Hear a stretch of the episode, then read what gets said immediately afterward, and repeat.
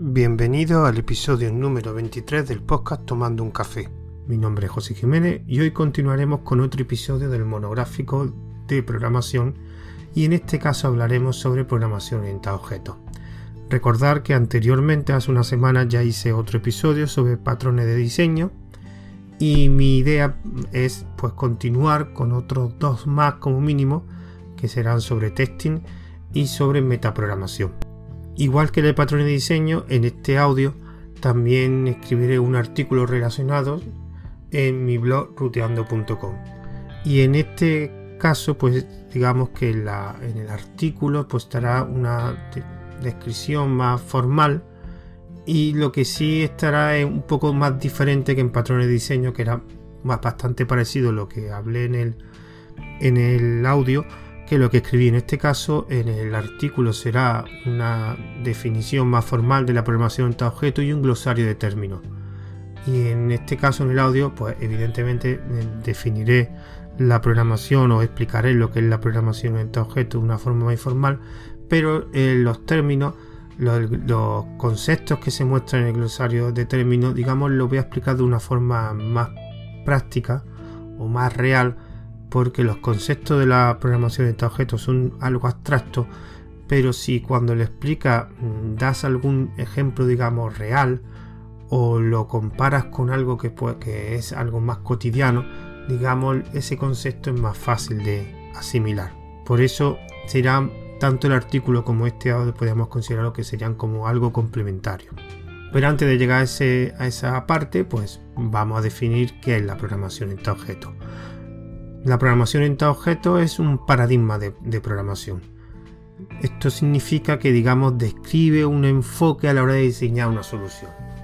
Podríamos simplificarlo diciendo que lo que define un estilo de programación, una forma de desarrollar aplicaciones. Evidentemente, para desarrollar aplicaciones utilizamos un lenguaje de programación. Los paradigmas de programación son variados, hay muchos. Por ejemplo, está el funcional, el declarativo, reactivo, dirigido a aspectos, etcétera. Como veis, y cada uno de ellos, digamos, define una forma, digamos, de un estilo de programación, una forma de, programar que lo identifica. De hecho, cuando ve una aplicación desarrollada utilizando el paradigma de programación de objetos, claramente la detecta, es muy identificable. Como he dicho antes, pues digamos este paradigma debe estar implementado, debe estar soportado por un lenguaje de programación.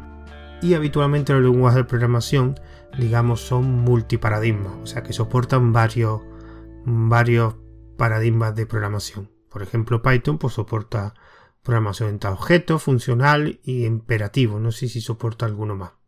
¿Y cómo se define la programación orientada a objetos? Pues hay una serie de conceptos, digamos, o características principales que la definen completamente. Aquí no me voy a extender mucho, solamente las voy a enumerar, porque aquí sí en el artículo sí lo tengo, digamos, eh, explicado y no me quiero parar mucho en, en esta parte. Digamos, estos conceptos que la definen serían cohesión, abstracción, acoplamiento, polimorfismo, encapsulamiento y herencia. Cada uno de ellos, digamos, que cada uno de estos conceptos, pues digamos, describe una característica que, cumple la programación en tal objeto. Como he dicho anteriormente, digamos, la parte donde me quiero centrar es, digamos, en explicar los componentes o, términos o conceptos principales de la, de la programación orientada a objetos y que he definido anteriormente en el artículo que podéis leer de ruteando.com. Entonces, para eso lo que me gustaría eh, utilizar es un símil. En este caso voy a utilizar un símil de una fábrica de sillas. Entonces, todo esto, o varios, no voy a explicar todos los conceptos del glosario, pero sí, digamos, los más importantes, le voy a explicar como si fuera una fábrica de sillas, que ahora que explicaré más detalladamente. Pero antes hay que explicar el concepto clave de la programación en objetos, que digamos son los objetos. ¿Y los objetos que son? Un objeto, digamos, lo que hace es describir una entidad que te encuentra en el contexto del problema que va a solucionar. Digamos, puede ser tanto como una entidad real o como una entidad, una entidad abstracta que no, no puede digamos, en realidad no existe. ¿Qué símil sería con la fábrica de sillas? Pues mm, tenemos una fábrica de sillas que básicamente lo que hace, como su nombre indica, es fabricar una silla. En este caso, ¿qué sería el objeto? El objeto sería la silla en sí. Entonces tenemos un conjunto de sillas, entonces digamos que el objeto final o el resultado final de, que, de esa fábrica son las sillas que fabrica. Si no hay silla, esa fábrica no tiene sentido, no produce nada, no hace nada. Pues cuando tú desarrollas una aplicación eh, con programación orientada a objetos, el resultado final o lo que se ejecuta, digamos, son objetos. Esos objetos se pueden, digamos, comunicar entre sí, pero son un conjunto de objetos. Al final tu desarrollo o tu aplicación va a ser un conjunto de objetos, igual que en la fábrica, mm, el resultado final son sillas. Si esa fábrica no produce sillas, no tenemos nada. Si la aplicación eh, no genera objetos, realmente no hace nada. Pero ¿cómo genera esos objetos? Pues vamos a seguir con el símil. Fábrica de, de silla, digamos, no es por inspiración. Vienen los trabajadores y se ponen inspirados en, en algo a fabricar sillas. Van cogiendo cosas y fabrican sillas. No, necesitan algo. En esto que en la fábrica de sillas lo que tiene una serie de plantillas que definen mm, las sillas que produce. Hay diferentes sillas que, digamos, venden o que, o que fabrican y para eso hay unas plantillas que especifican como el asiento, como el respaldo, los reposabrazos, si tienen rueda, no tienen rueda, etc. Cada plantilla, digamos, define a una silla, a un objeto silla. Entonces estos operarios trabajadores cogen esta plantilla y fabrican la silla. Lo que hay que tener en cuenta es que para que esa fábrica tenga una silla, anteriormente ha habido una plantilla que la ha definido y en la que utilizan los trabajadores para eh, generar esa silla. Aquí el símil con la programación orientada a objetos, ¿qué sería? Pues estas plantillas es lo que se llaman clases. Las clases es lo que escriben los programadores para que después se generen objetos, que hemos dicho que es la parte principal de un programa orientado a objetos y es realmente lo que se va a ejecutar, van a ser una serie de objetos. En esa plantilla lo que, ¿De qué está compuesta? Pues básicamente está compuesta de las características de la silla. Por ejemplo, tiene respaldo, si tiene asientos, el número de patas, color, tejido, etc. Pero también tiene una serie de, de acciones que puede hacer con la silla. Por ejemplo, habrá sillas que pueda regular la altura del asiento, el respaldo se puede inclinar o que los reposabrazos se puedan también regular, etcétera.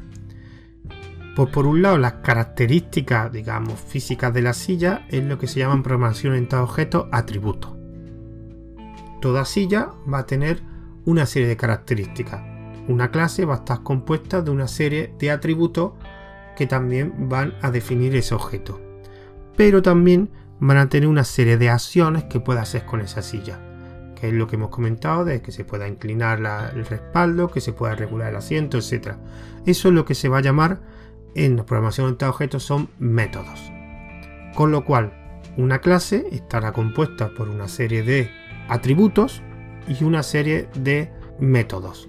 Con lo cual, cuando uno, una silla, igual que una silla, un objeto estará definido aparte de por su clase, por los atributos y los métodos, y una serie de métodos.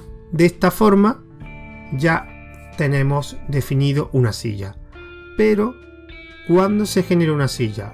Pues cuando realmente los trabajadores han cogido esa plantilla, le han dado unos valores, digamos, por ejemplo, quiero una silla roja, que tenga cuatro patas y un respaldo, pues, esta determinada altura y un asiento de esta determinada forma.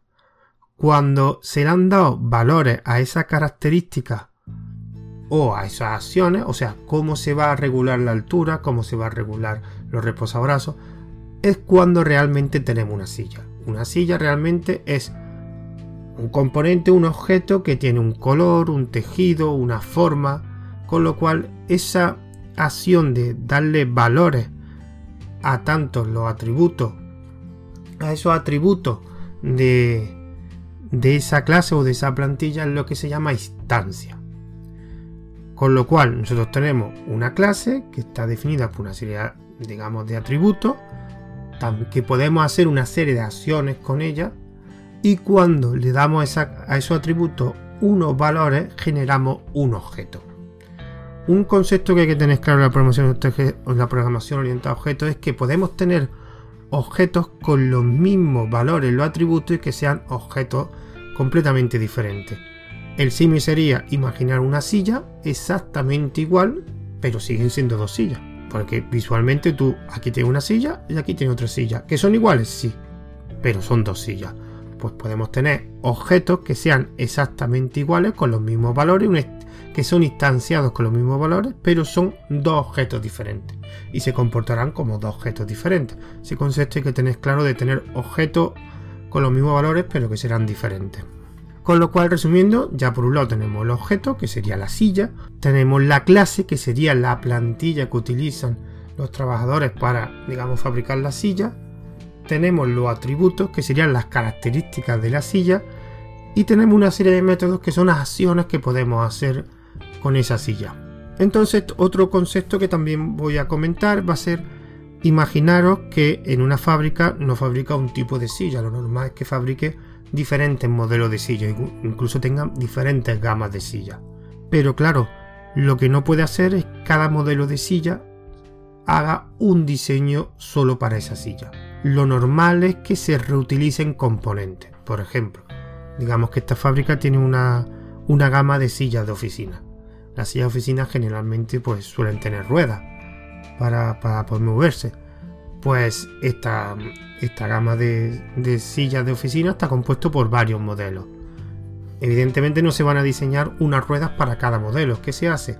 Pues se cogen las, digamos, ruedas que se utilizaron, digamos, en la primera silla de oficina que se, que se fabricó, la primera modelo que se hizo, se va reutilizando con el resto de los modelos que se van creando a lo largo del tiempo con lo cual la misma rueda se va utilizando en otros modelos. Esto da esta reutilización, pues evidentemente un ahorro de costes, de tiempo, etc. Pero también se puede reutilizar otras cosas, por ejemplo, un respaldo se puede utilizar en diferentes gamas de sillas, incluso una silla puede tener, digamos, reutilizar componentes de otros modelos. Pues esto en la programación orientada a objetos es lo que se llama herencia. Herencia es generar, digamos, objetos con componentes de otros objetos que se han creado. Mejor dicho, más que objetos serían clases. Digamos, tenemos una plantilla que un diseño de esa plantilla ya se han reutilizado de otros diseños que se han utilizado anteriormente. Esa reutilización es el concepto clave de la, de la herencia, que nos permite, digamos, generar clases con componentes o con atributos o con métodos de otras clases anteriormente. Cuando esa clase hereda de más de una, es lo que se llama herencia múltiple. Con lo cual, de hecho, la herencia, si anteriormente es, lo he comentado, es una de las características principales de la programación orientada a objetos. Digamos, digamos su componente o una característica que debe cumplir o que la programación orientada a objetos cumple perfectamente. Y una de las ventajas que tiene la programación orientada a objetos, la reutilización por herencia. El último concepto que voy a explicar es imaginaros que un cliente se pone en contacto con esta fábrica y nos pide una silla, pero no nos da las características, solo nos dice una serie de acciones que queremos que esa silla cumpla. En este caso, este cliente pide que las ruedas se bloqueen, que el respaldo sea inclinable y que el asiento sea regulable, que sea regulable a través de una palanca y con gas. Claro, no nos pide nada más el cliente, solo que esas tres cosas se pueden hacer con su silla, esas tres acciones. Con lo cual la fábrica llega, digamos, esa petición y la fábrica, digamos, le genera varios modelos de silla de diferentes formas, de diferentes características, pero todas tienen, digamos, el nexo de unión que esas tres cosas se puede hacer con ellas. Se pueden bloquear la rueda, se puede, el respaldo puede inclinarse y es regulable el asiento mediante una palanca y el, con el mecanismo de gas. eso en la programación orientada a objetos es lo que se llama una interfaz. Una interfaz es un conjunto de métodos que sirven para crear más clases, en este caso más sillas, pero obligatoriamente deben tener esos métodos, digamos, asignados. Esos métodos deben utilizarse en esas clases que utilicen la interfaz. Esto es parecido, digamos, a, la herencia. También viene el concepto de reutilización. Y en este caso, pues, digamos, el símil. Un cliente pide una silla, pero no define las características, define lo que se puede hacer con ella. Digamos, las acciones, los métodos. Pues entonces, digamos, se genera una plantilla, una clase. Vamos a generar, digamos, en este caso tiene una interfaz, donde lo que se va a describir es, queremos una silla que haga estas tres cosas. Y los demás, pues ya corren cuenta de, de los diseñadores de la fábrica. Pueden ser una silla roja, verde, con tal forma de asiento, con tal forma de respaldo, pero esas tres acciones se deben cumplir. Pues con esta, digamos, conceptos de objeto, clase, instancia, Ah, digo, perdón, objeto, clase, em, atributo, método, instancia, herencia, interfaz, son, digamos, los, los conceptos que, digamos, más, los componentes que yo considero más importantes del lenguaje de, los, perdón, del paradigma de programación en objetos. En el glosario de términos tengo un, un par más que he descrito, pero aquí solo me quería enfocar a ello. Y recordad que cuando suba este audio, para que lo pueda escuchar, también eh, subiré al, al blog el artículo para que servirá de complemento. Por último, mm, se me ha olvidado comentarlo al principio que el enfoque que le quería dar a este audio y tanto a este artículo es, digamos, como una introducción enfocada a aquellos usuarios que están aprendiendo a programar y que tengan como una pequeña introducción o una forma de conocer la programación de estos objetos. Y si, y si gracias a este audio, el artículo, digamos, quieren profundizar, pues no deberían buscar internet que hay mucha información, pero digamos que lo que me gustaría es meterle ese gusanillo para que sigan aprendiendo la programación en objetos y sobre todo que la utilicen, porque se utiliza prácticamente los lenguajes más, más usados y sobre todo en muchos frameworks, que digamos que es la palabra de moda, para el desarrollo de, código, con lo cual cualquier programador o cualquier persona que quiera adentrarse en el mundo de la programación es muy aconsejable que aprenda programación en tal objeto. Antes de despedirme, los métodos de contacto. Tengo un correo electrónico tomando un café Tengo una cuenta de Twitter asociada a este podcast que es arroba tomando guion bajo un guion bajo café y un grupo privado que también pongo noticias sobre el podcast, que es de un día una aplicación. Ahora después explicaré dónde puede obtener la dirección. Este podcast subirá primeramente en, un canal de Telegram que se llama Tomando un Café. Ahí pondré también todas las formas de contacto y todos los demás servicios que los distribuyo. También en ese, perdón, en ese en el mensaje anclado que hay en ese canal obtendréis la, la dirección del grupo privado donde la aplicación por si os interesa. Otro servicio donde compartiré este audio será en Ivo, en Wosca y en la plataforma Anchor FM. Bueno, como explicaba antes, eh, hay un artículo de en ruteando.com donde será complementario este audio y también subiré el audio tanto en MP3 como en OGG con una pequeña reseña y con toda la información de, los métodos de contacto. Espero que os haya resultado interesante este segundo episodio del monográfico de programación. Ya como he comentado anteriormente, en un tiempo, digamos, a medio plazo, saldrá posiblemente el de testing, que tiene la intención de que el siguiente sea de testing. Así que me despido de vosotros. Un saludo y nos, vemos en el siguiente audio.